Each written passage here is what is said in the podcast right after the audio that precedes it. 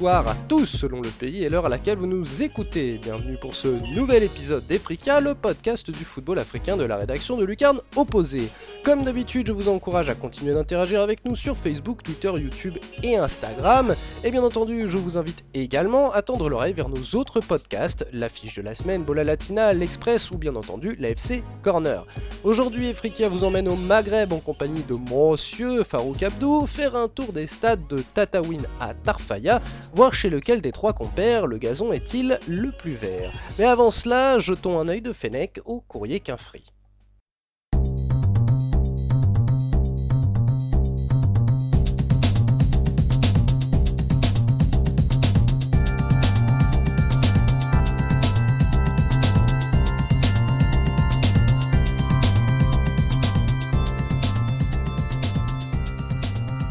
Ouvrons la piste au Niger, où la Coupe d'Afrique des Nations U20 a sacré ce dimanche le Mali, vainqueur 3 tirs au but à 2 après un score de parité 1 but partout face au Sénégal. Si les aiglons maliens remportaient cette compétition pour la première fois de leur histoire, après une finale manquée en 89 face au Nigeria, les lionceaux de la Teranga signent là leur troisième défaite d'affilée à ce stade du tournoi pour autant de finales jouées. Les rugbymen de Clermont compatissent. Au Cameroun, si l'on n'est toujours pas certain de disputer une Cannes 2019 dont on a en plus perdu l'organisation il y a peu, les Lions indomptables devront au moins récolter un nul face aux Comores le 22 mars à domicile pour valider leur ticket, on ne se laisse pas abattre pour autant dans l'optique de rendre hommage aux banques étrangères ayant participé au financement de deux stades initialement prévus pour cette fameuse Cannes 2019 manquée, les pouvoirs publics camerounais souhaiteraient, selon le site 237foot.com, inaugurer les stades en question par des amicaux face à la Turquie pour celui de Japoma et face à l'Italie, s'il vous plaît, pour celui d'Olembe. Un événement d'une certaine envergure s'il venait à se réaliser, les sélections européennes, notamment celle de l'Académie de la Squadra Azzurra, étant rares à pointer le bout de leur nez au-delà du Sahara. En Ligue des Champions, rien n'est encore joué dans chacun des 4 groupes après 4 journées de passé. Dans le groupe A, le Wydad Casablanca et le Mamelody Sundowns font course en tête avec 7 points chacun, mais le Lobby Stars et la SEC Mimosa restent à l'affût, 3 points derrière. Dans le groupe B, le tenant du titre, l'Espérance de Tunis, domine les débats avec 8 points, un de plus que le Oroya et 3 des Orlando Pirates. Avec un petit point, la messe est dite pour les Zimbabwéens du FC Platinum, dont c'était la première participation au pool de cette prestigieuse compétition. Dans le groupe C, le TP Mazembe, 7 points devance le CS Constantine, 6 points, ainsi que le club africain, 4 points. Le quatrième larron du groupe, l'Égyptien Ismaili SC, s'est vu exclu de la boom suite aux incidents survenus en de la réception des Tunisiens du club africain. Mais oui, mais sauf que non en fait. Car le 10 février, la CAF valide l'appel des Samba Boys d'Ismaïla et réintègre le club recomptabilisant par là même leurs résultats. Voilà qui relance la course à la qualification pour les quarts de finale. Le club africain et le tout-puissant Mazembe ont récupéré les 3 points de leur victoire respective contre Ismaili, tandis que ce dernier, qui ne compte donc aucun point à ce jour, et le CS Constantine ont désormais un match en retard à disputer avant la phase retour. Une aubaine pour le club africain qui avait des chances très minimes de qualification en cas de triangulaire.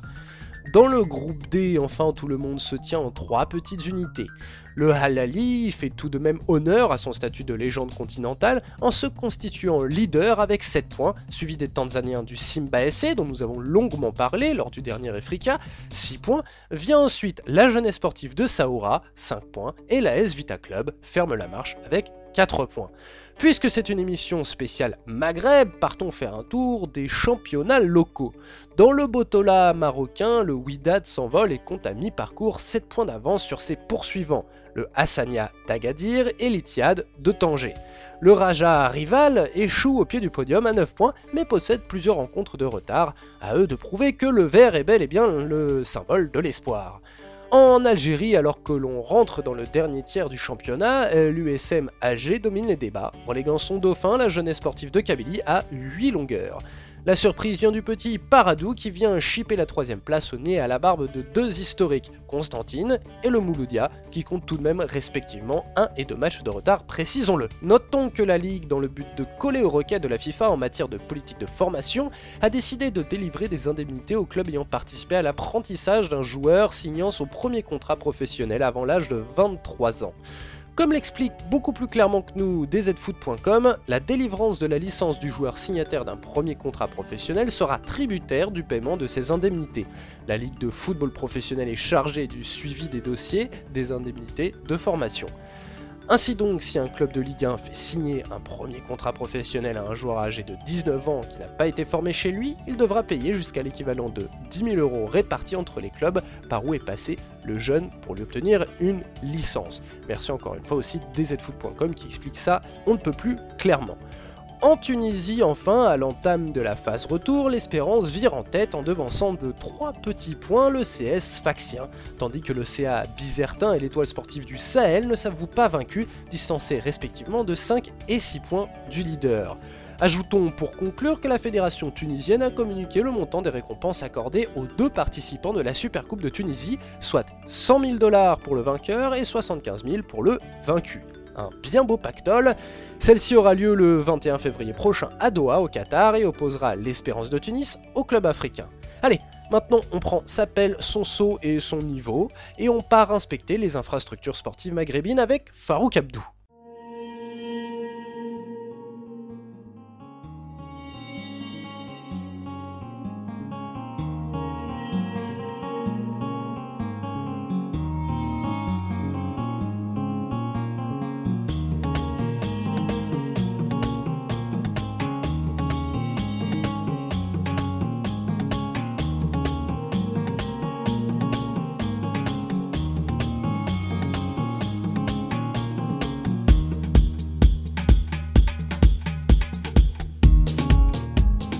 Et c'est parti pour ce sujet d'Efrika spécial Maghreb, ce tour des stades maghrébins, des stades euh, donc tunisiens évidemment, marocains, algériens pour ceux qui ne se rappellent plus des pays qui font partie de ce que l'on appelle le Maghreb. C'est bien dommage si on écoute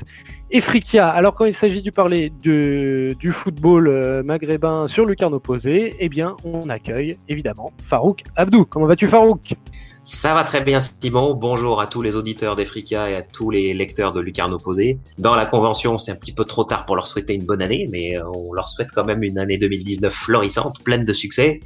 Et euh, avec euh, pour point d'orgue nos compétitions africaines adorées et la Cannes très très bientôt.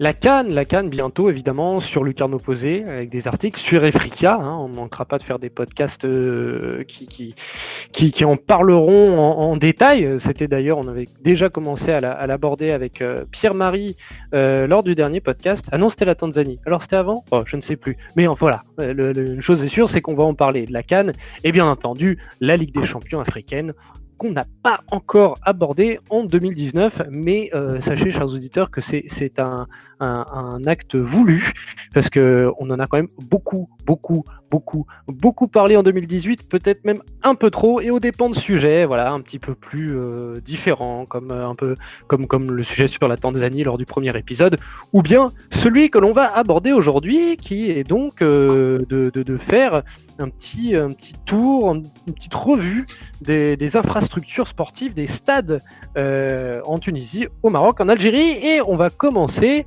eh bien tiens, tiens, Farouk, on va commencer par la Tunisie, euh, où des audits ont été réalisés, euh, des audits externes, et qui ont été assez catastrophiques, notamment en ce qui concerne les pelouses et les infrastructures.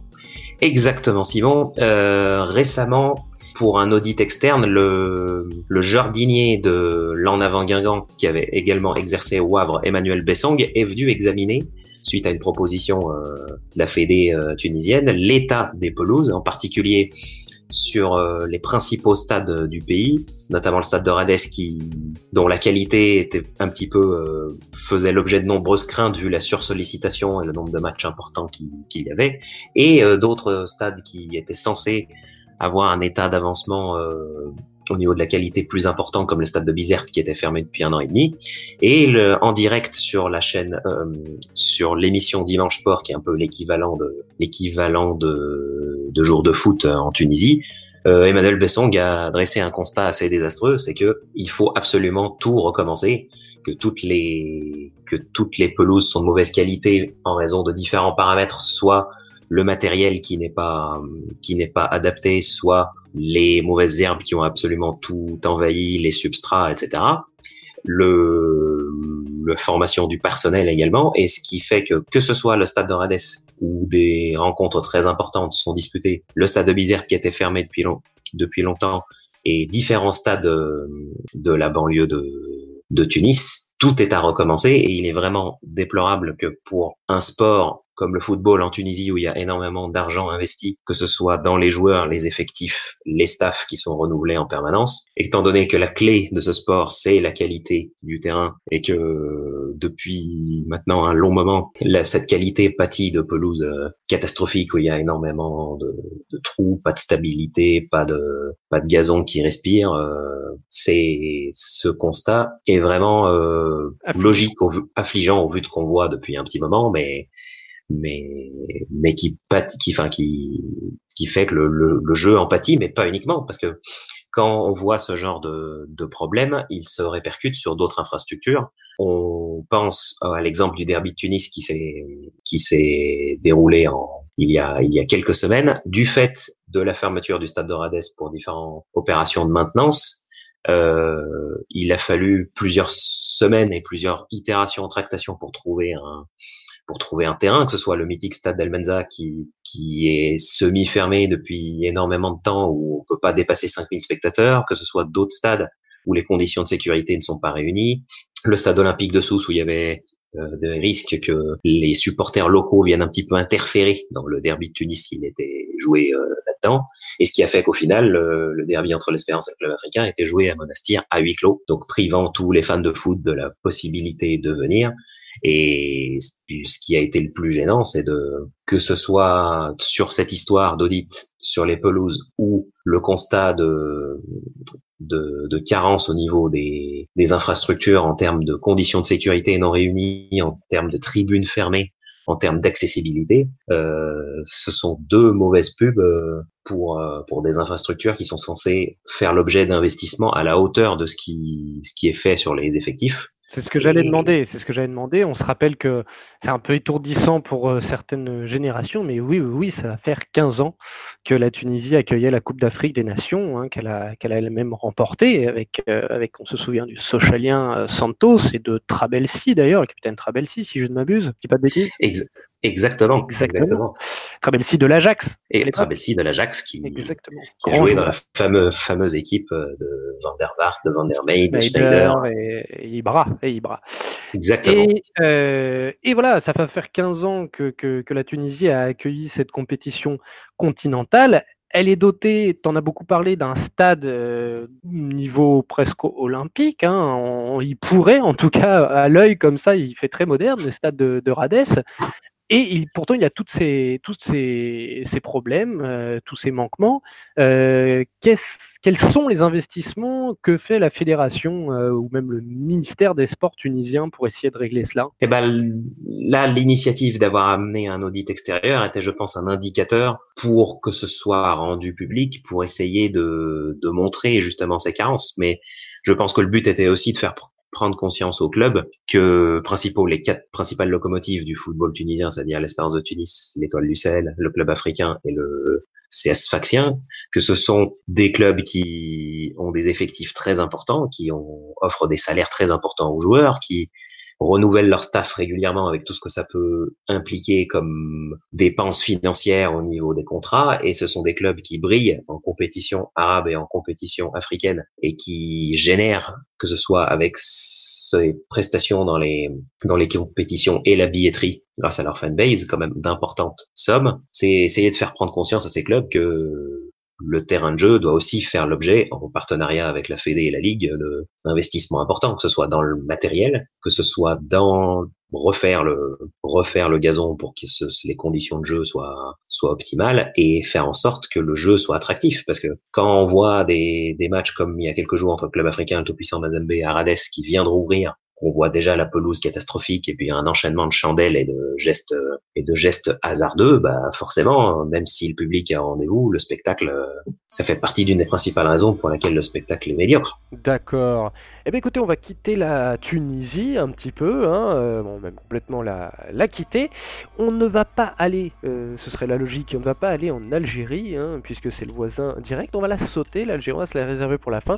Et on va aller au Maroc. On va aller au Maroc où euh, Farouk, tu nous voulais nous parler d'un décalage qu'il existerait entre des infrastructures sportives globales du pays euh, de, bonne qualité, où les efforts sont faits, euh, notamment pour organiser, euh, enfin plutôt d'avoir l'ambition d'organiser des grandes compétitions, comme on le sait, hein, de nombreux projets d'organisation de Coupe du Monde,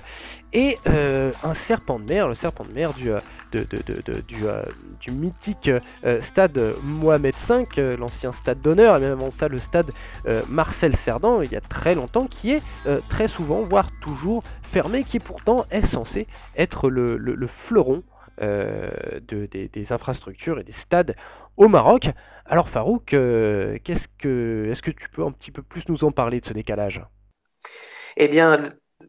quand on voit les efforts qui ont été consentis par le Maroc pour candidater de manière compétitive à des, à des organisations de compétition comme, le, comme la Coupe du Monde 2026, malheureusement de succès, mais qui fera l'objet d'une deuxième tentative, enfin d'une deuxième, d'une si je si, sixième tentative avec la Coupe du Monde 2030. Le Maroc avait énormément avancé, que ce soit sur des stades qui sont déjà des valeurs sûres, comme le stade de Tanger, de Fès et d'Agadir, ou les stades qui sont actuellement en cours de construction dans cette optique à long terme.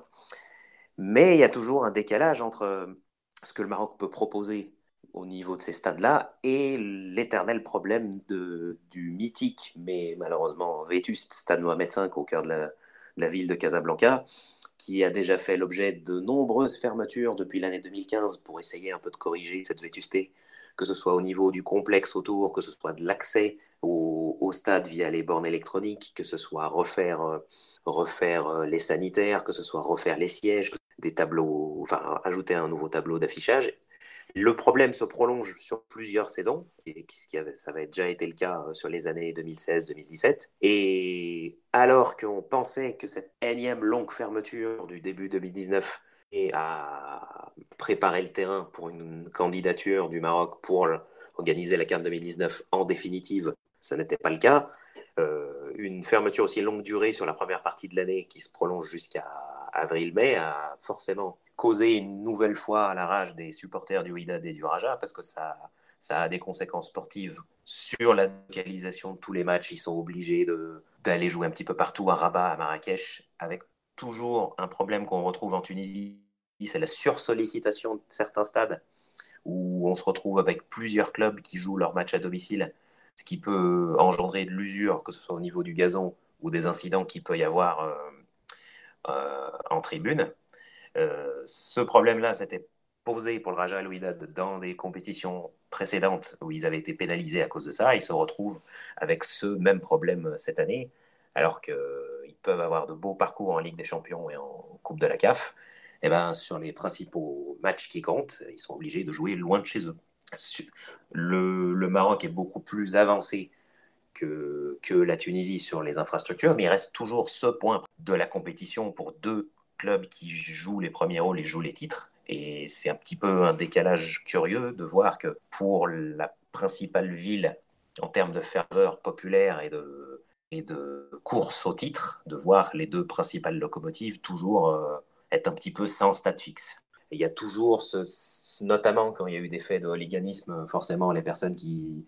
les personnes qui habitent dans les zones urbaines autour de Casablanca, au cœur du centre-ville, disent mais quand est-ce qu'il va y avoir un stade high-tech de 50, 60 000 personnes à l'extérieur du stade, enfin à l'extérieur de la ville pour que tout le monde aille se taper sur la gueule, loin, très loin de nous. Et ça aussi, c'est le genre de projet qui, qui, qui est une sorte de serpent de mer, parce que ça a été longtemps évoqué, mais ça n'avance pas. Donc certes, il y a le côté un peu historique, parce que c'est l'ancien stade Marcel Cerdan devenu stade d'honneur et un, une figure mythique du football marocain, mais si à chaque fois, les deux principaux clubs jouent dans un stade qui est fermé six mois par an et qui fait toujours l'objet de fermeture, de délocalisation et qui fait des conséquences euh, fâcheuses sur le plan sportif.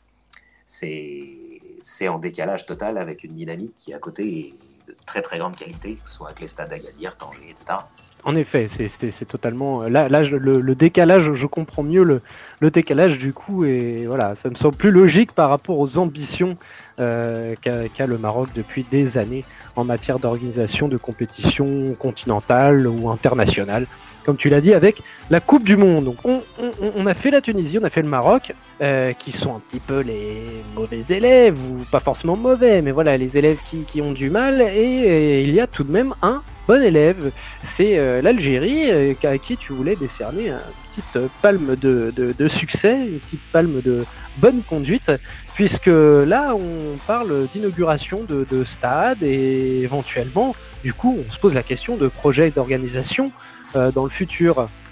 Alors, si je devais faire une hiérarchisation un petit peu de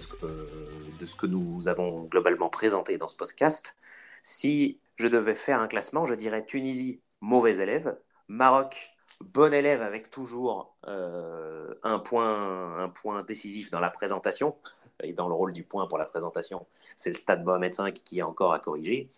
Et dans le rôle de l'élève qui a longtemps été en retard, mais qui commence à voir ses efforts porter leurs fruits, c'est l'Algérie. Euh, L'Algérie, pour rappel, avait candidaté, avait été finaliste malheureux pour l'organisation de la Cannes 2017 en remplacement de la Libye. Pour rappel, la Libye devait organiser la Cannes 2013, ça avait été décalé sur 2017. Elle a logiquement pas pu l'organiser, donc ça s'est joué euh, au final entre le Gabon et, et l'Algérie, et c'était le Gabon qui avait emporté le, qui avait emporté l'organisation. À l'époque, l'Algérie avait, du fait de cet échec, un petit peu reculé tous les jalons de construction de nouveaux stades, que ce soit à Tizi Ouzou, à Oran de 40 000 places et les stades dans la banlieue d'Alger. Après plusieurs stagnations au niveau des travaux et au niveau de, des perspectives pour l'inauguration, l'Algérie est dans une dynamique où ça avance bien, où l'année 2019 devrait voir l'inauguration des deux principaux, celui de, celui Ouzou en Kabylie et celui d'Oran. D'ailleurs, il y a même des propositions pour que la prochaine finale de coupe soit jouée dans l'un des deux, si je ne m'abuse. Et cette euh, dynamique accompagne aussi le perspective justement qu'on ne retrouvait pas au niveau de la Tunisie sur la réflexion sur le jeu, c'est-à-dire penser au gazon pour qu'il ne soit pas maudit.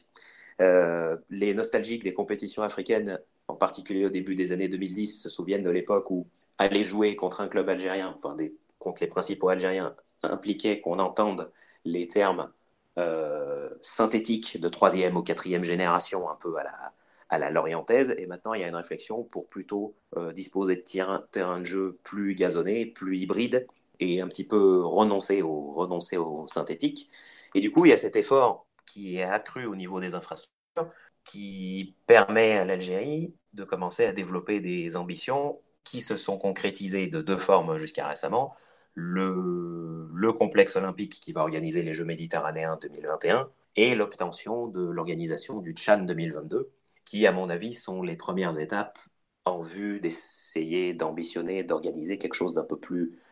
peu plus conséquent sportivement euh, dans les années à venir. Disons que en termes de, si on devait comparer une salle de classe, l'Algérie, c'est un peu l'élève qui, qui a mis du temps dans ce domaine-là pour mettre les choses à niveau et commencer à monter en compétences, mais dont les efforts sont proches de pays. Eh bien, ma foi, les, les efforts paient toujours, enfin, j'espère en tout cas pour, euh, pour l'Algérie et pour les Algériens euh, dans ce domaine. Un petit mot de la fin, Farouk, sur ce tour du Maghreb, peut-être un, petit mot sur, euh, sur les championnats dont on a fait, hein. on a donné un petit peu le, compte rendu dans, dans, les, dans les brèves, hein. j'ai donné un petit peu les classements, où ça en était, ils sont à peu près tous à mi-parcours.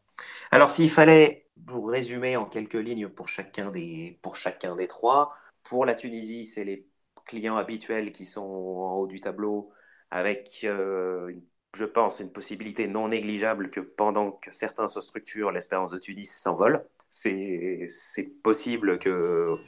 c'est le type de choses qui se concrétise au niveau de la phase retour. L'Algérie, il y a la sensation de l'Athletic Paradou, le club qui a post-formé Youssef Attal de l'OGC Nice, qui a formé Ben Sebaini et qui qui a actuellement une pépinière de talent incroyable avec euh, un niveau de jeu enthousiasmant, une moyenne d'âge sur les derniers matchs qui tournait autour des 22-23 ans et un enthousiasme euh, très très plaisant à voir qui est en train de monter progressivement dans la hiérarchie, qui est sur le podium actuellement et qui sera, je pense, la prochaine sensation des mois à venir, avec la possibilité que certaines pépites puissent aller vendre leur talent en Europe. Et pour le Maroc, euh, c'est clair, hormis Louis Dad, si vous avez de l'argent à parier sur une confrontation, gardez votre argent, car euh, n'importe qui peut battre n'importe qui. Hormis donc le Widad qui joue, on le rappelle, euh, à, l'instar du Raja à Casablanca, dans ce fameux stade euh, Mohamed V, ancien stade d'honneur, quand il est ouvert, ancien stade Marcel Cerdan. Merci beaucoup Farouk pour ce point euh, infrastructure, ce point pelouse, ce point jardinage maghrébin et puis ce petit tour des championnats très rapide. On se retrouve très bientôt dans Africa. À très bientôt Simon. Merci à tous de nous avoir suivis pour ce nouvel épisode. N'oubliez pas de venir nous solliciter sur les réseaux sociaux. Quant à moi, je vous dis à très bientôt pour un nouveau numéro des Salut les amis